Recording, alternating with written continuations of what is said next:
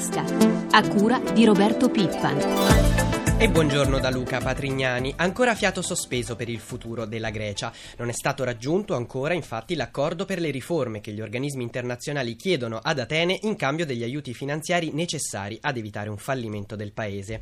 I partiti politici che sostengono il governo greco, infatti, hanno raggiunto un accordo di massima su tutti i punti, tranne il nodo più delicato, quello di ulteriori tagli alle pensioni, agli assegni previdenziali, in particolare quelli integrativi. Pesantissime le altre misure di austerità concordate accordate con l'Unione Europea, il Fondo Monetario Internazionale e la BCE, un ulteriore taglio del 20% del salario, del salario minimo, migliaia di licenziamenti, 15.000 solo nel settore pubblico e poi tagli anche per quanto riguarda la spesa farmaceutica. Si continua a trattare sugli ultimi dettagli questa mattina un nuovo incontro delle forze politiche che sostengono il governo di Atene, ma l'Europa non vuole più aspettare e ha già fissato la riunione dell'Eurogruppo oggi pomeriggio, una sorta di ultimatum perché si raggiunga subito l'intesa definitiva definitiva. Ieri i mercati volevano comunque credere al raggiungimento di questo accordo, un accordo in grado di evitare il fallimento di Atene, come ci conferma il nostro Riccardo Venchiarutti dalla redazione di Milano. Buongiorno Riccardo. Sì, buongiorno a te. In effetti i mercati sono tutti con le orecchie gli occhi puntati su Atene, le lunghe trattative nella notte al momento non sembrano aver dato esito. Nell'attesa i mercati finanziari stanno alla finestra, in Asia in questo momento eh, Tokyo cede lo 0,15 eh, Hong Kong eh, cede lo 0,07, Shanghai sale dello 0,20, quindi come si vede poche variazioni. Enrico, ehm, anche le, diamo anche le prime indicazioni, le prime previsioni sull'apertura dei mercati europei tra poco. Ma dunque le previsioni per l'apertura odierna sono positive, in particolare a Milano l'indice dei titoli principali è dato in progresso dello 0,80%. Quindi resta ancora un po' di ottimismo a quanto pare. Ricordiamo anche la situazione dei nostri titoli di Stato alla chiusura di ieri. Ma anche in questo caso lo spread fra i titoli di Stato italiani e tedeschi continua a scendere, si è attestato ieri in chiusa a 360 punti base, vale la pena ricordare come hanno chiuso le borse ieri, eh, caute, Londra meno 0,24, Parigi meno 0,05, Francoforte meno 0,08, eh, leggermente positive. Oltreoceano ha fatto eccezione Milano con l'indice titoli principali in rialzo dell'1,08%. Grazie a Riccardo Venchiarutti dalla redazione redazione di Milano. Sulla situazione greca però molti economisti ricordano che solo con il rigore non si potrà trovare una soluzione. Sentiamo su questo il professor Giacomo Vaciago al microfono di Luigi Massi. Noi dobbiamo riuscire, messo a posto il debito vecchio, ad aiutare la Grecia ad avere di nuovo una speranza. Bisogna riuscire a aiutarli a tornare a crescere. Vale nei loro confronti dieci volte tanto ciò che Monti ha detto anche per l'Italia. Senza crescita non c'è speranza nemmeno di pagarli debiti pur ridotti. Bisogna aprire una seconda fase anche ad Atene. Come aiutiamo i greci a far meglio, a lavorare di più e meglio, a tornare a crescere. Cambiamo argomento e torniamo in Italia. Al centro c'è sempre la riforma del mercato del lavoro. Ieri girandola di riunioni e vertici tra le parti sociali in vista della convocazione da parte del governo per un nuovo round di trattative che potrebbe arrivare forse già a metà della prossima settimana. In serata c'è stata anche una riunione tra i sindacati e Confindustria, un incontro durato insolitamente poco e al termine del quale i leader di CGL, Cisle Will e anche la leader degli industriali Marcegaglia hanno tenuto, diciamo così, in gran parte le bocche cucite. Noi noi abbiamo in collegamento il segretario generale aggiunto della CISL, Giorgio Santini. Buongiorno segretario, grazie per essere con noi. Buongiorno, buongiorno agli ascoltatori. Allora, perché è durato così poco, relativamente poco l'incontro e cosa avete deciso? È durato poco perché in realtà abbiamo deciso di iniziare a lavorare diciamo, sul piano di approfondimento, sul piano tecnico, su tutti gli argomenti oggetto della trattativa con il governo e quindi già da oggi sarà attivo, sarà insediato un gruppo di lavoro che inizierà oggi pomeriggio e andrà avanti fino a lunedì per eh, sostanzialmente delineare delle linee guida comuni, delle posizioni comuni di tutte le organizzazioni sindacali e imprenditoriali, non c'era solo Confindustria, c'erano anche altre, le altre organizzazioni, per arrivare all'incontro con il governo, possibilmente, io penso di sì, con appunto posizioni comuni sia sulle politiche per le, facilitare le assunzioni sia per la riforma degli ammortizzatori sociali sia per rendere diciamo, meno precaria, più sicura la flessibilità. Dunque un tavolo tecnico, delle linee guida tecniche, non un documento Esatto. politico, ma in questo tavolo tecnico permanente, come lo avete chiamato, cioè che andrà avanti fino alla convocazione, parlerete anche di articolo 18? Parleremo di tutti gli argomenti oggetto del negoziato, quindi siccome direttamente o indirettamente è entrato nel negoziato anche la prospettiva, insomma il futuro dell'articolo 18, credo che prima della fine di questo tavolo tecnico e prima comunque dell'incontro con il governo anche questa- questo argomento Verrà sarà trattato. oggetto di valutazione e io credo anche di sintesi comune. Ecco, su questo voi della CISL insieme alla WIL proponete quella che avete chiamato una revisione, un aggiornamento di queste norme sui licenziamenti, per esempio l'obbligo di reintegro solo per i licenziamenti per discriminazioni o per motivi disciplinari, solo indennizzo economico negli altri casi, quindi per esempio per i casi di crisi aziendale. Confindustria sembra più propensa a parlare di obbligo di reintegro solo per le discriminazioni, non per i motivi disciplinari. Secondo lei si troverà un'intesa?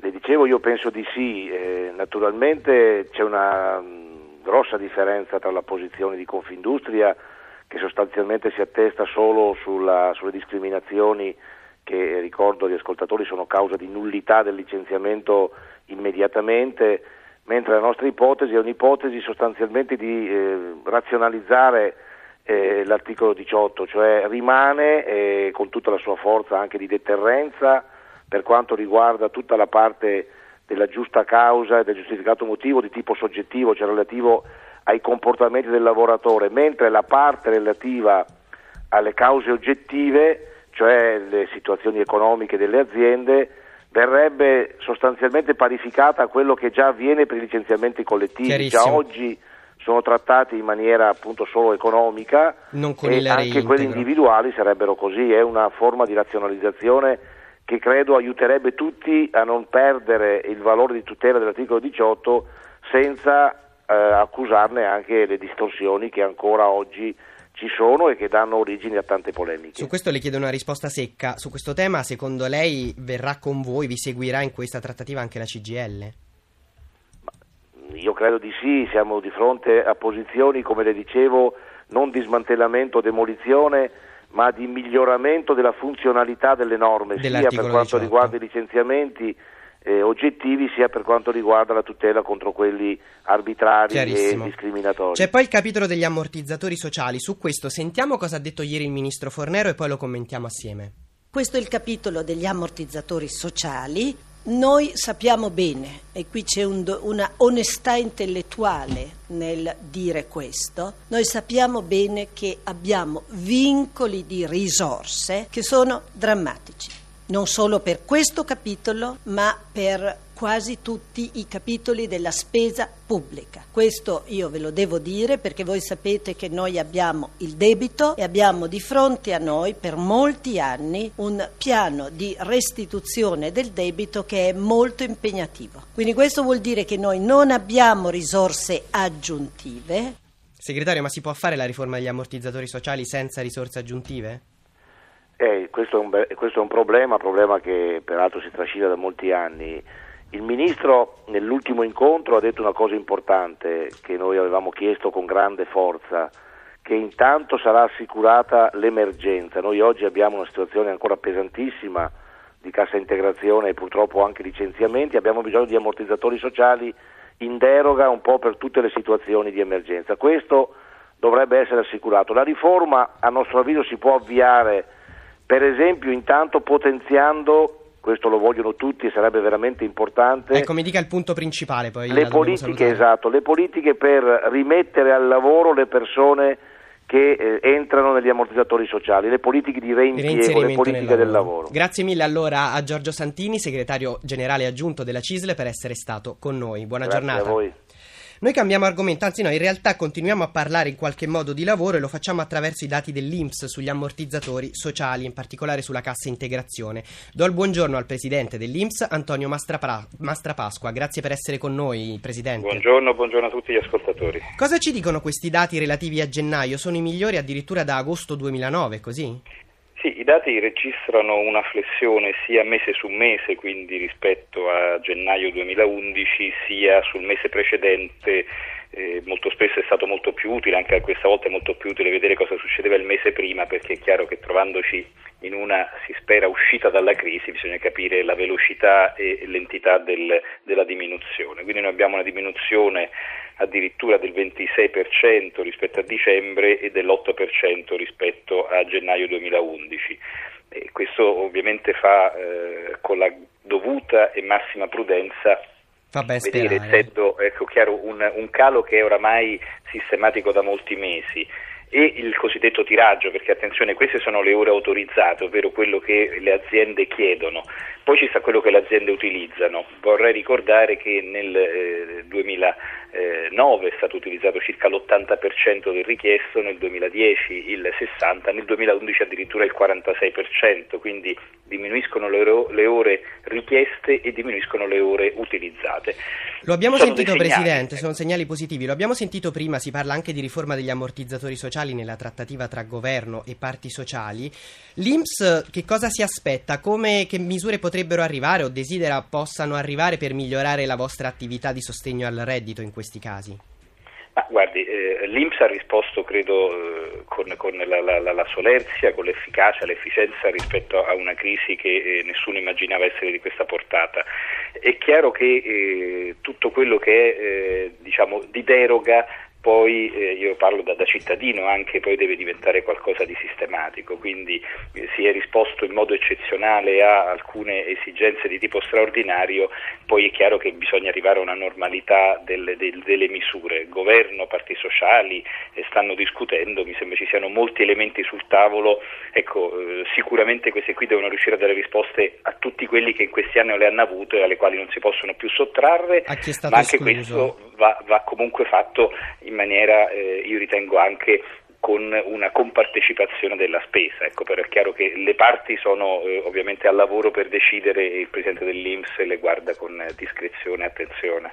Eh, Presidente, nella manovra eh, c'era l'obbligo di versare le pensioni sul conto corrente al di sopra di una certa cifra. A che punto siete nei colloqui con le banche e le poste per i conti a zero spese per aiutare i pensionati? Ma guardi, le poste hanno risposto prontamente così come alcuni istituti bancari, quindi eh, noi abbiamo registrato, abbiamo guardato con molta attenzione le iniziative del, del, del, mondo finanziario che si è subito messo a disposizione di categorie che non hanno né dimestichezza né volevano sostenere costi. Mi sembra che la risposta sia stata pronta, noi abbiamo un trend di eh, cambiamento dal contante ai conti correnti abbastanza sostenuto, eh, riteniamo che la scadenza dei primi di marzo possa essere facilmente rispettata e quindi ecco, eh, conforme al dettato normativo. Le chiedo un flash su un ultimo tema, Presidente. Ha sentito in questi giorni c'è stata molta polemica sul tema del posto fisso, il posto di lavoro, la stabilità. Lei cosa ne pensa di questa polemica di questi giorni? Ma guardi, eh, eh molto spesso si prendono frasi e in un contesto si estrapolano e se ne vengono fatti dei casi.